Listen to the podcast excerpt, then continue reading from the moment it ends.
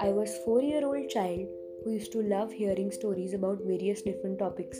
My schedule was to go to school in the morning, come back home, have food and sleep.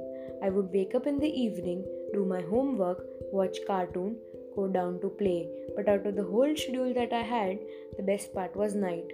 I used to come back home after playing and my grandma would sit with a delicious dish. She always used to sit beside me and feed me with her hands with an amazing story as a surprise gift.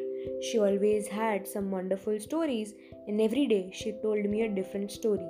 From the Mahabharata, Ramayana, and Panchatantra to tales of empowering women and Roman culture.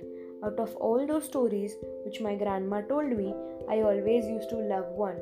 The story included a little girl who left her home to travel around the world and end up reaching the paradise.